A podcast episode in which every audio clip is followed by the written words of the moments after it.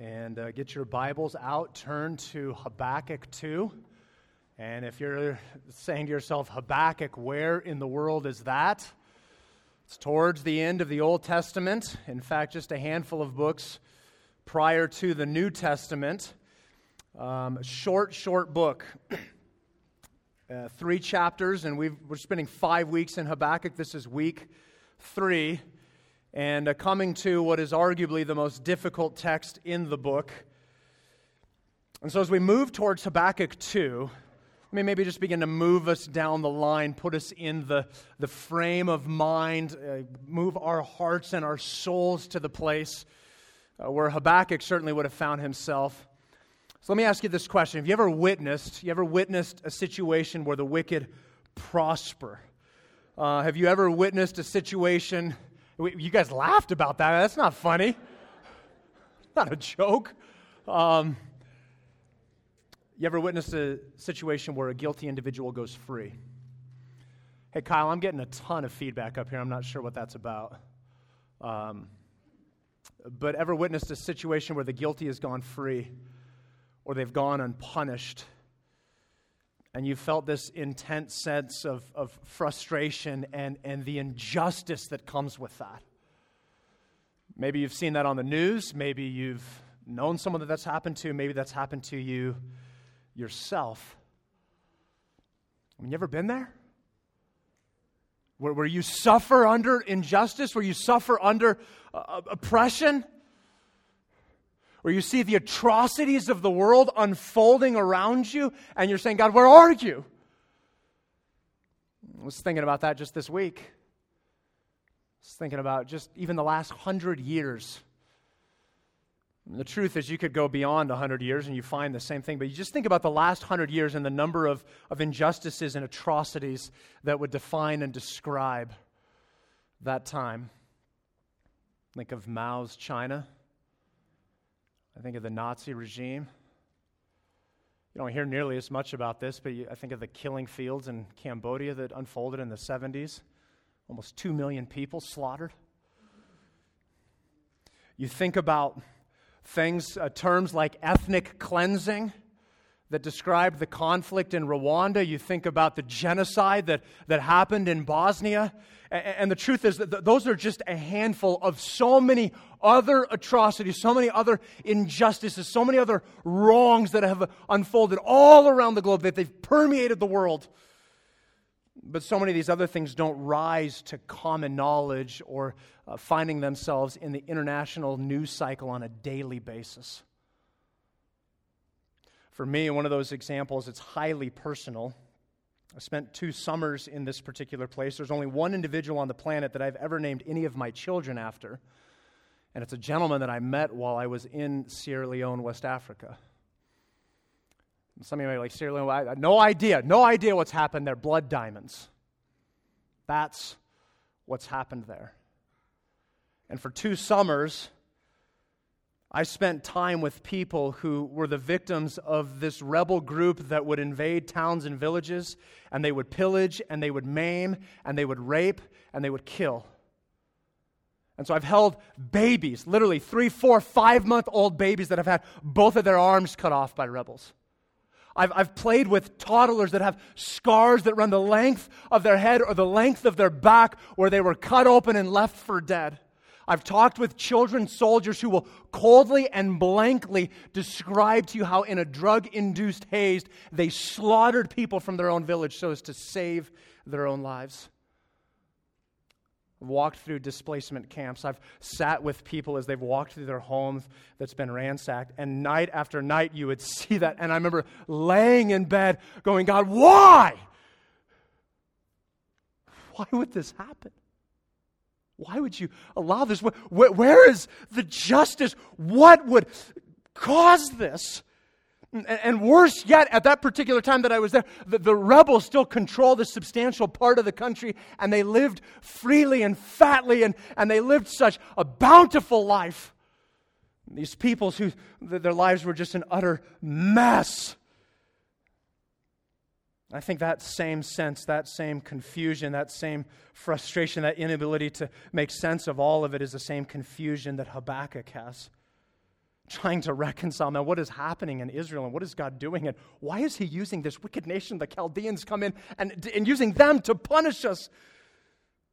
Where's the justice in this? Probably felt a lot like the psalmist in Psalm 73 when he said, Behold, these are the wicked, always at ease, they increase in riches. And see, when we come to Habakkuk 2, this is what's so crucial about the second part of Habakkuk 2 is that I think for a lot of us, when we look at the wicked, when we look at the injustices, when we look at the evil, we feel a lot like the psalmist.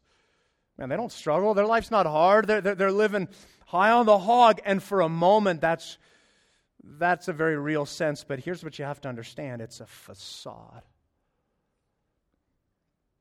Because maybe for a season, it's going to appear that way. Maybe for a time period, they're going to get away with it. Maybe for a handful of days, weeks, months, or even years, there will seem to be no trouble for them. But here's, here's what you got to know. And if you get anything, if you get anything from our time together this morning in Habakkuk 2, it's this listen, God will deal with sin. God will deal with sin. But God will also vindicate his people. And what we see in Habakkuk 2, it's this, this two edged sword that, that, that on one side let's just be honest. If, if the things that we see in the text here this morning are things that are true in your life, then, loved one, what you need to hear is the warning of God that He is going to deal with the sin in your life. And you would be wise to turn, to repent, and to get right with Him in short order. On one side, this is very much a warning. But on the other side of this, if you identify with those who are suffering under um, these injustices, if, if, if, you're a victim of, of these scenarios, then you take hope in the fact that God's going to vindicate, that He's going to deal with the sin, He's going to deal with the wrong, he, He's going to make that right. As we see repeatedly in the scriptures, vengeance is mine, I will repay, says the Lord. And so let's turn our attention to Habakkuk 2. I'm going to start in verse 6. This is uh, a few verses into God's second response to Habakkuk. And in a moment, we'll go back and look at those few verses. Uh, but I want to just read where we're going to spend the majority of our time here this morning. Starting in verse 6, I'm going to read through verse 20. I'll just tell you here at the outset not exactly a friendly butterfly in your stomach, happy passage, but something we need uh, to hear spoken to the Chaldeans, here's what God would say to them Shall not all these take up their taunt against him with scoffing and riddles for him and say, you notice that next word there, woe. You're going to see that word five times. That's going to be a really important word for us as we move through the text this morning. Woe to him who heaps up what is not his own. For how long and loads himself with pledges. Some of your translations might say debts. Verse 7 Will not those debtors suddenly arise and those awake who will make you tremble? Then you will be spoil for them because you've plundered many nations. All the remnant of the people shall plunder you for the blood of man and violence to the earth, to cities and all who dwell in them. Woe to him who gets evil gain for his house, to set his nest on high, to be safe from the reach of harm. You've devised shame for your house by cutting off many peoples. You forfeited your life. For the stone will cry out from the wall, and the beam from the woodwork respond. Woe to him who builds a town with blood and founds a city on iniquity. Behold, is it not from the Lord of hosts that peoples labor merely for fire and nations weary themselves for nothing? For the earth will be filled with the knowledge of the glory of the Lord as the waters cover the sea. Woe to him who makes his neighbors drink and pour out your wrath and make them drunk in order to gaze at their nakedness. You will have your fill of shame instead of glory. Drink yourself and show your uncircumcision. A cup in the Lord's right hand will come around to you, and utter shame will come upon your glory. The violence done to Lebanon will overwhelm you, as will the destruction of the beast that terrified them. For the blood of man and the violence to the earth to cities and all who dwell in them. And then verse 18 begins the fifth and final woe, though it doesn't start with the word woe. We actually see that in verse 19. But look at what uh, Habakkuk says, What profit is an idol when its maker has shaped it? A metal image, a teacher of lies. For its maker trusts in his, in his own creation when he makes speechless idols. Woe to him who says to a wooden thing, Awake, to a silent stone, Arise. Can this teach? Behold, it is overlaid with gold and silver, and there's no breath at all in it. But the Lord is in his holy temple. Let all the earth keep silence before him. Loved ones, let's go before the Lord and ask him to open our hearts and minds to the truth that he has for us this morning. Lord Jesus, as we come before you, God, we pray that by the power of your Spirit, God, that you would be at work within your people. We pray, God, in this really uh, honestly pointed and difficult passage, that you would come and speak to us. God, that you would have your way uh, amongst us. We pray that your Spirit would have the freedom uh, to speak into our lives, to challenge us in areas where we need to be challenged. God, maybe we need to be encouraged or, or blessed or respond uh, accordingly to the good things that uh, you want to put in front of us today. God, wherever we find ourselves, we pray that you would have your way within us. God, I know Dwayne already prayed for Michael Kelshaw. I want to pray for uh, Kelshaw as well and just pray for him this morning. Thank you for that brother in the Lord. Thank you for his faithfulness and his love for you.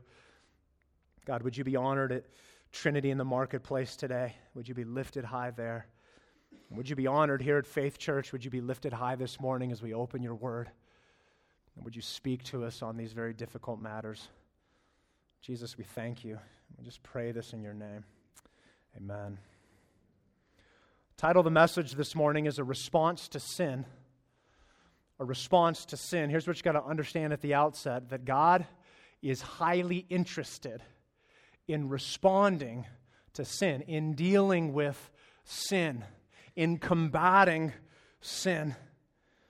God's second response actually begins in chapter 2, verse 2. Pastor Ryan preached on the first part of God's response last week, where uh, after Habakkuk's second complaint, he's saying, Hey, listen, I want you to write this vision, make it plain, uh, make it clear, and I want you to run with urgency so that people uh, can know this. And then he's saying, You got to wait. You got to wait for it. And I want you to have faith. And then he begins to turn his attention towards the Chaldeans, towards the instrument of his uh, wrath towards Israel. And that's where we find ourselves this morning. And so, two things, just two things in the text, and we'll spend the vast majority of our time here on this first point. It's God's judgment of sin. God's judgment of sin. Sin. What's God's response to sin? It's that He judges sin. God will deal with sin always. The cross is the epicenter of this. Nothing, nothing, nothing speaks to God's um, willingness to deal with sin like the cross does. It's God's judgment of sin. And as we look through this text, as I said a moment ago, there's five woes. Five woes here in this passage, and that's really going to be how we move through the text this morning. Here's what you've got to understand about woes uh, in the scriptures that they were a word of judgment or of condemnation or of impending doom. This is the same word that Jesus used with the Pharisees in Matthew 23 when he gave that scathing rebuke of them. Same concept here, but not only is there a sense of, of, of judgment or condemnation, but look at the beginning of verse 6. There's also this sense of this taunt. Shall not all these take up their taunt against him? Him is the Chaldeans. All these are the nations that suffered under the wicked and sinful rule of the Chaldeans. And so let me just remind us again here at the outset God will deal with sin and God will vindicate his people. For some of you this morning, there are some things as we move through these woes that God will issue to you. Listen, loved one, He will issue to you a warning. A warning is coming for you this morning that you need to hear and to heed what God is speaking into your life. For others of you, if you have suffered under this injustice or exploitation or manipulation, what God is saying to you is listen, take hope, and in my perfect timing, I'm going to deal with this. Because this is God's response to the violence on the earth is that he deals with sin. It will not be left undone. So, God's judgment of sin, five woes. Here we go. We're going to look at each woe independent of one another. Here's the first one, starting in verse 6 through verse 8. God's judgment of sin is this is that the plunderer will be plundered. The plunderer will be plundered. Look at verse 6. Woe to him who heaps up what is not his own. Right? I'm heaping up, I'm, I'm, I'm acquiring for myself something that is not my own. Habakkuk asks for how long? He goes on and says he loads himself with pledges. And then the judgment begins to show up. Will not your debtors suddenly arise, and those who awake you will make you tremble? Then you will be spoil for them. In the same way that they were spoil for you, you will now become spoil for them. Why? Well, look at verse 8. Because you have plundered many nations, all the remnant of the people shall plunder you for the blood of man and the violence to the earth, to cities and all who dwell in them. That the plunderer will be plundered. See, what the Chaldeans did it was not uncommon in, in their day that many nations would do this, but no doubt the, what they were doing is they were taking what was not rightfully theirs. They were obtaining wealth through some form of exploitation or corruption. And for this, God is saying, I am going to deal with that. I will not stand for that. Now, see, we see this all throughout the scriptures that God refuses to stand for the, the, this exploitation in order to benefit ourselves. In fact, in Isaiah 58, the nation of Israel is lamenting to God. They're saying, God, we, are fasting and we're worshiping you, and you, you don't hear from us. You're not responding to us. And here's God's response to them He says this He says, Behold, in the day of your fast, you seek your own pleasure I mean, that's already incongruent right there, isn't it? The whole point of fasting is not something that we get for ourselves. It's that we would uh, step away from something in order to heighten our awareness of God and what He's calling us to. And much like the fast that we'll move towards in a few weeks as we push towards Easter, this idea of God, we want you to heighten our awareness for the lost around us. We want you to heighten our awareness for those who are far from you. And so here in Isaiah 58, behold, in the day of your fast, you seek your own pleasure. It's not even about me, it's about you. But it's this next line that's so fitting with respect to Habakkuk. Not only do you seek your own pleasure, but you oppress all your workers. See what God is saying. He's like, You're trying to approach me, you're trying to come to me, but in the process, you want to take advantage of others for your own personal gain? I'm not having it. Get away from me with that.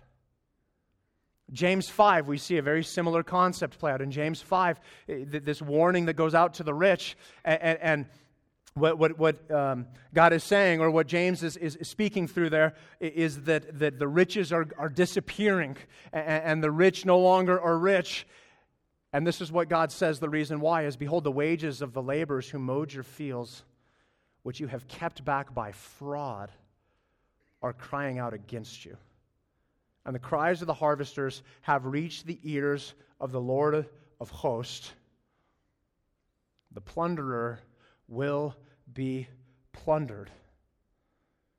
Now let's let's just make sure we're clear on what this is and what this isn't because what I'm not saying is okay this is socialism and if you're rich you have to give things away. That's not what the scripture is, is advocating for here. What God is dealing with is a dishonest acquisition of wealth. That I am exploiting someone, that I'm taking advantage of someone for my own personal well being. Now, hear me, hear me when I say this. God will not honor, God will not bless, God is, is not going to be a part of any endeavor that exploits or oppresses or manipulates others in order to achieve personal gain on your part. You might make a few bucks you might get ahead for a moment, but it won't last. And God will deal with it. The plunderer will be plundered. Now, let me just press the other side of this here for a moment. Because I think it's important for us, especially when we think about wealth and the acquisition of wealth, that we remember whose it is and where it came from. The Apostle Paul in 1 Corinthians 4 tells us this What do you have that you did not receive? Well, think about that for a minute.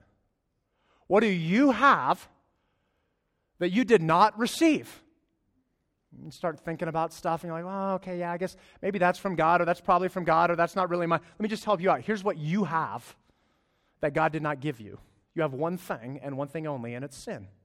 That's what you bring to the table. That's what you have, okay? That's yours that you can go, this is mine. I don't know that you really want to lay claim to that, okay? But that's what you have. Everything else that you have, God gave you.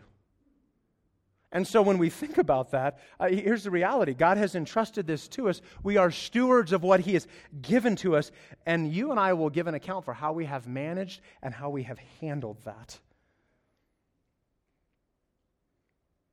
The plunderer will be plundered. Let me ask you two questions with respect to this. First of all, this what I have, what I have, is it gained honestly? Is it gained righteously? Could I look Jesus in the eye and go, I did it your way? Or is there some acquisition of wealth in your life that you have to deal with? Let me ask you this second question with this Is what I have being leveraged spiritually? Do I recognize and realize that I am a steward who will account for every single thing that God has entrusted to me? And am I leveraging it for the kingdom of God? Or am I expending it all upon myself? The plunderer will be plundered. I told you this is a hard text, and it's only going to get worse. Here's the second one. Second woe. Verses 9 through 11. The fortified will be dismantled the fortified will be dismantled. Look at what he says in verse 9 and following Woe to him who gets evil gain for his house. Right, so again, you have this exploitation of some going on for the well being of others. Woe to him who gets evil gain for his house. And then notice what he does with it to set his nest on high, to be safe from the reach of harm. So, this is the exploitation of some in order to shelter or to isolate or to protect myself it's exploitive in that evil means are used in order to set my house uh, up in, in, in a safe distance from all others. This is the idea that I'm working to protect myself from the dangers and the struggles of the world, and that I use other people to accomplish it if necessary. There's a really, really sick irony that Habakkuk is pointing towards here in that I will take advantage of people in order to protect myself of, from being taken advantage of. You see that? That's what he's talking about here. Woe to him who gets evil gain for his house, to set his nest on high, to be safe from the reach of harm. Now, notice the response here. Right? The, the result of this. You have devised shame for your house by cutting off many peoples. You have forfeited your life.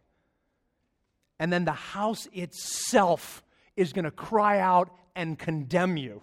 Look at verse 11. For the stone will cry out from the wall, and the beam from the woodwork respond. Your drywall and your framing is going to cry out against you in this. Your own home will indict you, is what he's saying. It's true for us as well. The fortified will be dismantled. Let me just make a couple of observations, a couple of notes for us with respect to this, this idea. First of all, make note of this. You cannot isolate and you cannot insulate yourselves from the effects of the fall. You can't escape the brokenness of the world. And, so, whether you want to, I'm going to move to, into the Sandias, I'm going to build my house right into a cliff wall. Yes, it will be harder to get to your home. Uh, you'll probably be a little bit better defended. Uh, you're not going to have nearly as many visitors. And some of you are like, that's a great idea. I'm moving into the mountains, right? Uh, right? Okay, but here's the deal Here's the deal you cannot escape the brokenness that plagues all of us because it impacts your home and your family as well. And so, whether you want to build a, a, a, home in the rock face of the Sandias, whether you want to move to rural Montana, one problem you're going to. You can't escape sin, it's part of it. And this idea that we, we could isolate or insulate ourselves. I mean, this is, this is an, an epidemic in, in Christianity today. It's a problem in the church. We look out at the people around us and we go, hey, they're different, they're broken, they've got issues, and so we want to separate ourselves from them. First of all, you can't. Here's the other problem with this is that any attempt to escape all of these issues, any attempt to isolate or, or, or, or to um, insulate myself, any attempt to escape is to ignore and to abdicate our role of mission. In fact, I would suggest to you this idea to escape is not only is it unbiblical, I would tell you that it's sinful. It's very hard to take the gospel to people who are lost and broken and falling when you refuse to be around people who are lost and broken and fallen. You cannot be obedient to that and isolate yourself from the world. In fact, it's just the opposite. An attempt to escape is the opposite of mission. The truth is, what mission will do is it's going to move you and I right into the eye of the storm.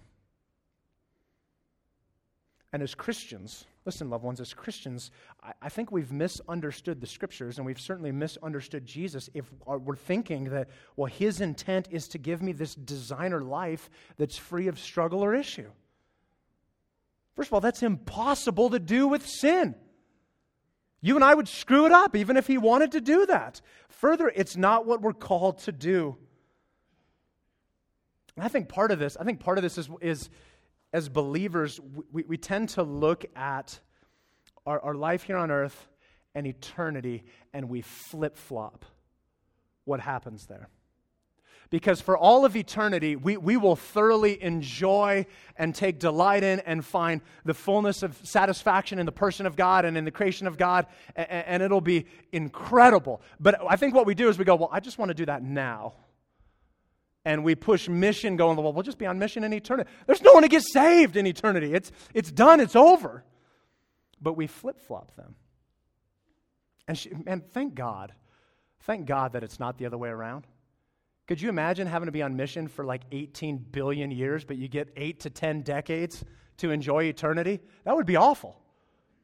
Like this, this, this, this brief window of, oh, that was amazing. Now I got to spend the rest of eternity slogging through this. But we flip flop it. See, the fortified will be dismantled. We're trying to run away and hide. It's not what we're called to do and be. Further, in far too many ways, we're probably arriving at that place with evil means or evil motive. Not always, but it's certainly not in line with the whole of what God's word is calling us to. The fortified will be dismantled. Notice this, thirdly, Look at verse 12 and 13. Third woe. Woe to him who builds a town with blood and founds a city on iniquity. Behold, it's not from the Lord of hosts that peoples labor merely for fire and nations weary themselves for nothing. And this third woe, what God is saying to the Chaldeans is that the violent will be destroyed. And you might look at this and go, man, I'm not violent, I'm off the hook. This, this one works for me. I, I, I'm doing okay here. And remember, there's a two edged sword to this. Because if you've suffered under violence, what you need to know is you need to know that God is going to respond to that. But I would press us even a little bit further. You and I might not be violent individuals, but think about our city for a minute. Woe to him who builds a town with blood and founds a city on iniquity. We live in a violent city. All kinds of gang violence. Um, you think about the bloodshed from abortion. Our city's notorious in our country with respect to that. And so, while we might not be explicitly guilty in this, for us to stand by and do nothing, at the very least, makes us implicitly guilty with this. Our response to this, our response to this is that we're willing to work to correct it. That we fight for all people, for the well being and the flourishing of all people, not just for ourselves. Because the blood will be judged, and God will deal with this and justice. I'm going to skip over verse 14 because I want to come back and finish with that. That's like a drink of cold water in the middle of a hot desert, and I want to finish there. Go to verses 15 through 17. Fourth woe. Let me give it to you up front here, and we're going to spend a few minutes on this one. The perverter will be disgraced. The perverter will be disgraced. Now look at the text. Look at the text here. Verse 15. Two things that are going on. Woe to him who makes his neighbors drink. You pour out your wrath and make them drunk. Okay, so very clearly Habakkuk is talking about drinking or drunkenness. Okay? And notice what it's tied to. The end of verse 15. In order to gaze at their nakedness. So have two things, two things that are going on in the text. One is around drunkenness, the other is around nakedness. Here's what you have to understand. Oftentimes, in fact, most times in the scriptures, when you see drunkenness, it is associated with sexual sin. This is no exception here. You think of Noah and his daughters. You think of Lot and his situation. I mean, over and over and over again. Uh, in the scriptures, where there's drinking, usually sexual sin is involved, or vice versa. Notice the result of that, God's response to that, in verse 16 you will have your fill of shame instead of glory. And then this drink yourself and show your uncircumcision. Right? So the perverter is now exposed, the perverter is now disgraced. They're suffering the same fate that their victim suffered. Right, we're going to force you to drink and we're going to expose your nakedness, and now God's going, okay, here's the retribution of that. It's going to be poured out on them. This is something. This issue is so prevalent and so real in our society. So let's make sure that there's no confusion that what he's talking about here, he's talking about sexual abuse He's talking about sexual molestation. He's talking about rape. He's talking about sexual exploitation. That's what he's talking about here. And he goes on and says this at the second half of verse 16 The cup in the Lord's right hand will come around to you. What does that mean? The cup in the scriptures are synonymous with the Lord's wrath you see the cup of the Lord, you, you, you pretty good bet that what you're seeing is God is talking about his wrath. One example amongst many, Mark 10. Remember Mark 10? A couple knucklehead disciples come up to Jesus. Hey, we want to sit on your right hand and at your left. And Jesus' response to them is, uh, I don't think you really know what you're asking. And then he says this Can you drink the cup that I drink? And what he's referencing there is can you go to the cross? Can you carry the sin of all mankind on your shoulders? Can you bear the weight of the world? Do you even know what you're asking? And of course, completely clueless. They're like, oh, yeah, we can do that. And, and he's like, all right, whatever. All right, they just don't get it. but in the clearest of terms, what's happening here is God is saying, I will judge this. Let me just talk to both sides here for a minute. And I, I hope I hope this first side, as a perpetrator, that no one in this room that that's true of.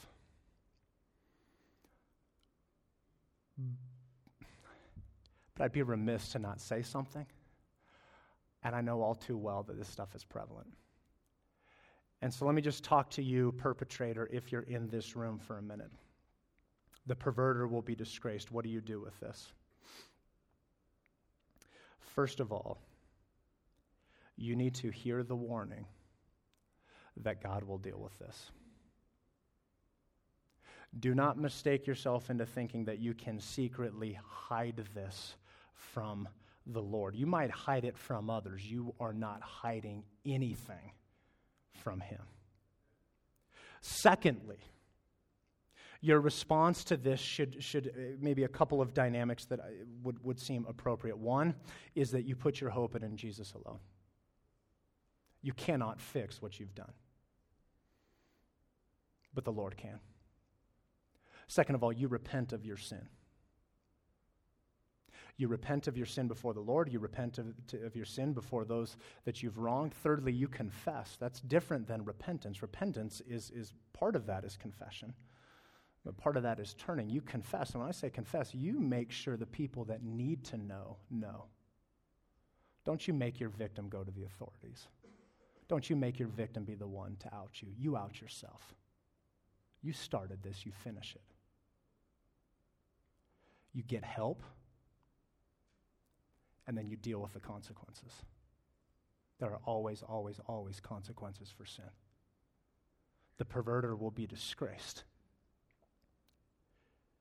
And I, I hope, I hope this is no one in this room. But if it is, you need to hear the words and the truth of what God's word is saying here. That you respond and you be proactive about that.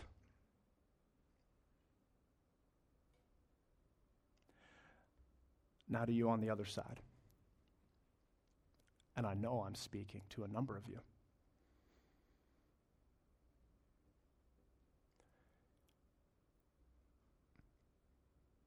Let me let me first say that I'm sorry. That I grieve for and with you. I want to make sure that there, there's just no doubt whatsoever that there is nothing, nothing, nothing in that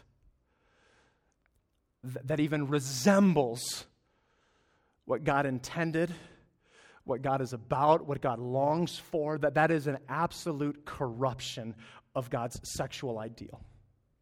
Don't you ever let anyone tell you otherwise. Second of all, if you find yourself in this place, and you've never told someone,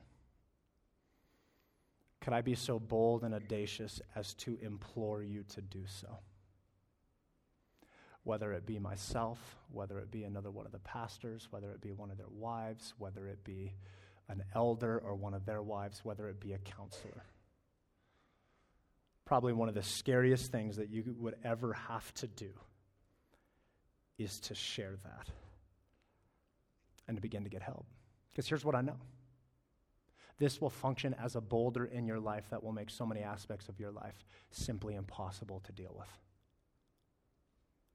And so I'm asking, I'm, I'm imploring you would you tell someone? Let us help you find people to walk with you. Let us help uh, connect you to people who can walk you through this and begin to make sense of this and, and to get healthy in this.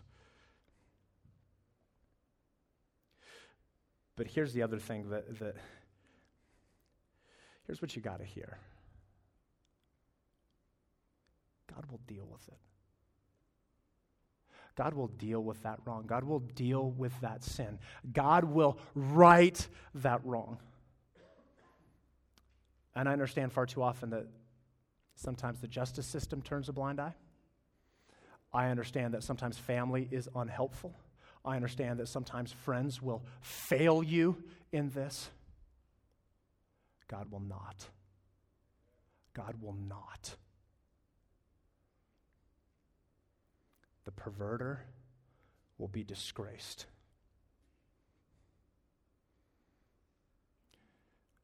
Here's the final one verse 18 and 19. The idolater will be deserted. He goes on, he says this What profit is an idol when its maker has shaped it? A metal image, a teacher of lies. For its maker trusts in his own creation when he makes speechless idols. Talk about hammering this guy. Woe to him who says to a wooden thing, Awake, to a silent stone, Arise. Can this teach? Behold, it's overlaid with gold and silver, and there's no breath at all in it. The idolater will be deserted. And what Habakkuk is saying is that God won't be there for you.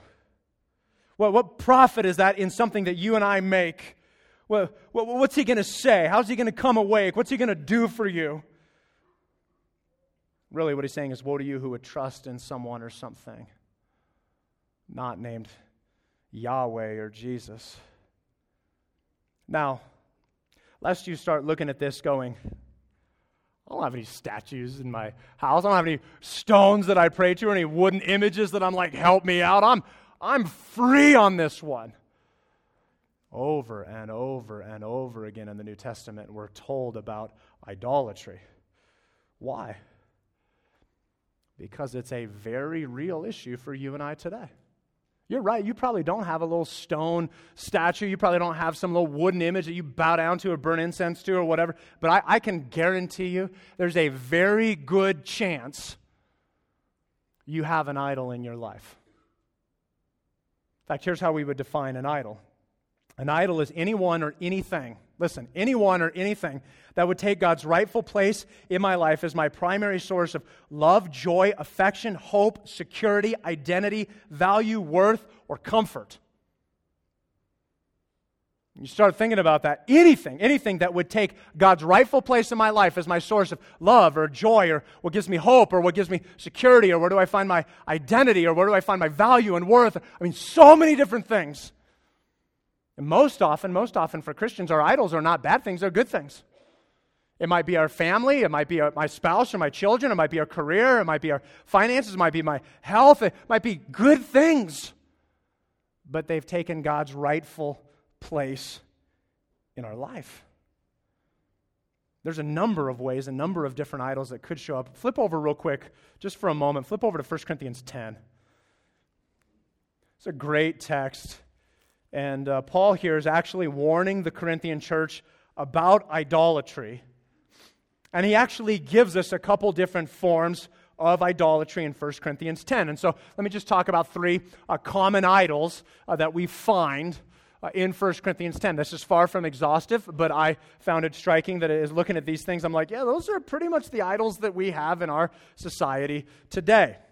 And in 1, 1 Corinthians 10, here's one thing you got to know this is steeped in Old Testament understanding. And so he references numerous events, in fact, four or five different encounters that unfold in the Old Testament. Um, and we won't turn to those, uh, but I'll give you the references as we move through in case you want to go to that place. But let me, let's start in verse 6. Paul says this Now these things took place as examples for us, that we might not desire evil as they did. Verse 7 Do not be idolaters as some of them were, as it is written and quoting here from Exodus 32, when they were worshiping the golden calf, the people sat down to eat and drink and rose up to play. And he says this in verse 8 We must not indulge in sexual immorality as some of them did. And then referencing an account from Numbers 25, and 23,000 fell in a single day. Common idols.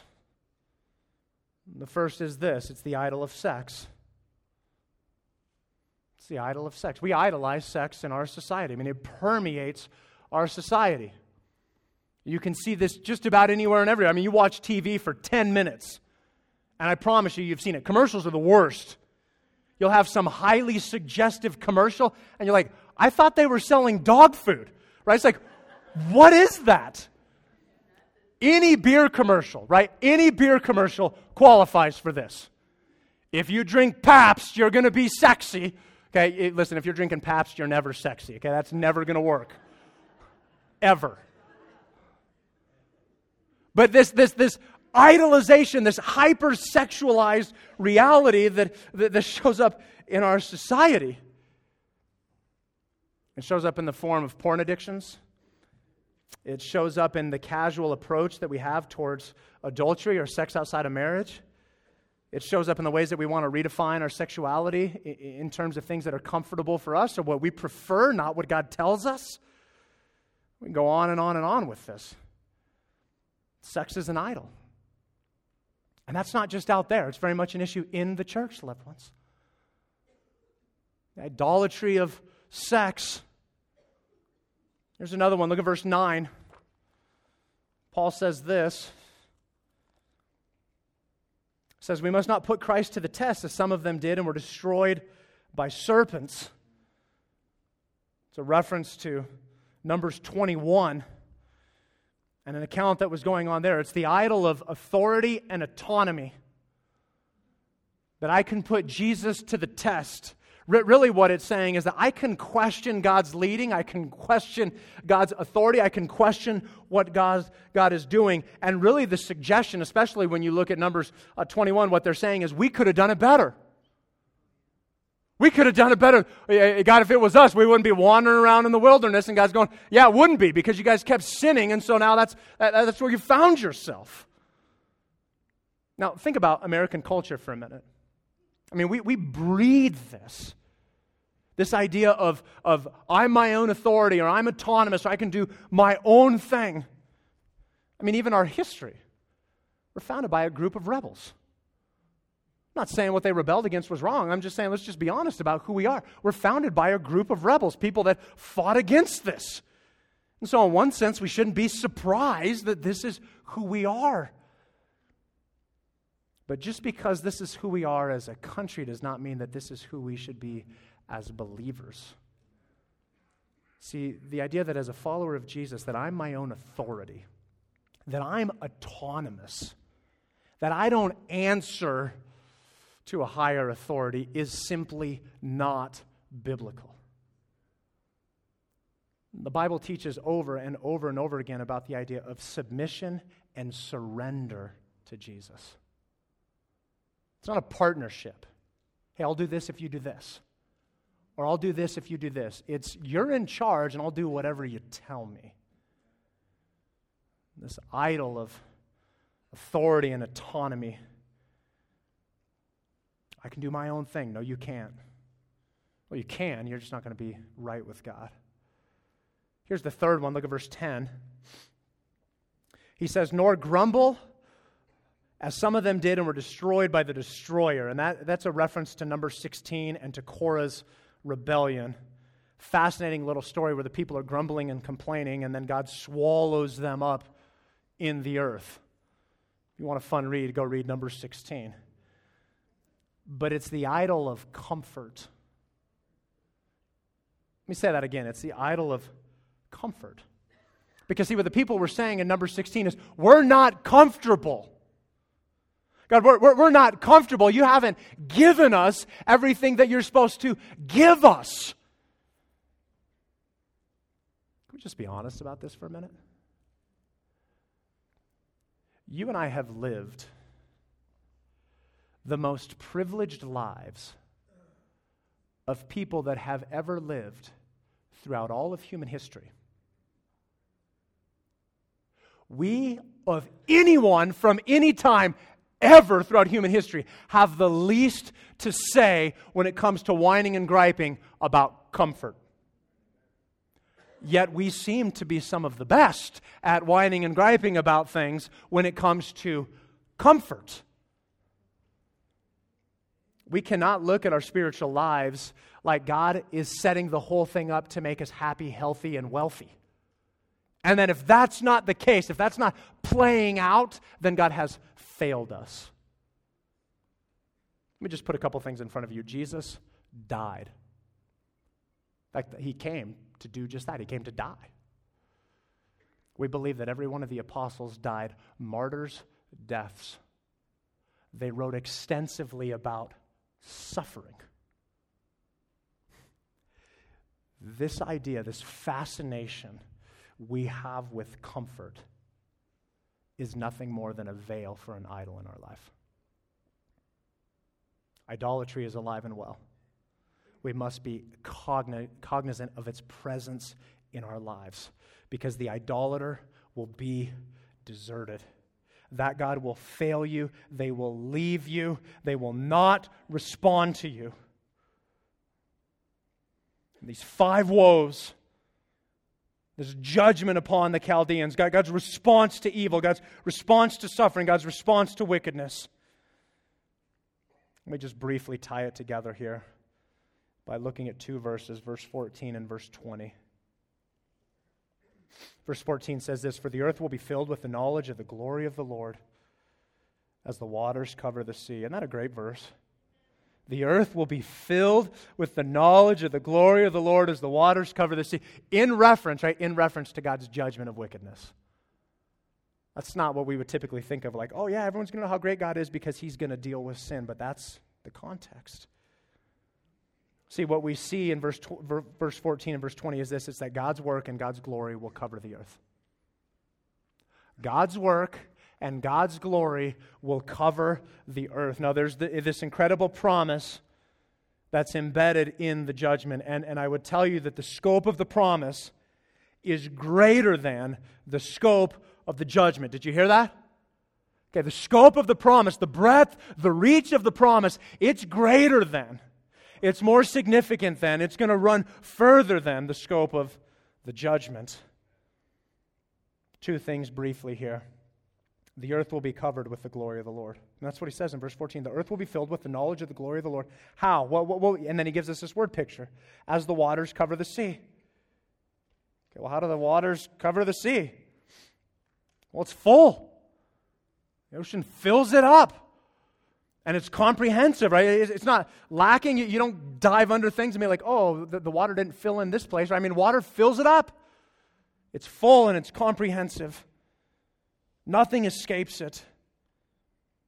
The earth will be covered with the glory of the Lord. I was thinking about this, I couldn't help but think of Philippians 2. I mean, one of the highest mountain peaks in all the scripture. That incredible text about Jesus. And then where Paul finishes that. Paul says this He says that at the name of Jesus, every knee should bow in heaven and on earth and under the earth, and every tongue confess that Jesus Christ is Lord. You catch what he's saying there? Every knee should bow. Okay, where? In heaven?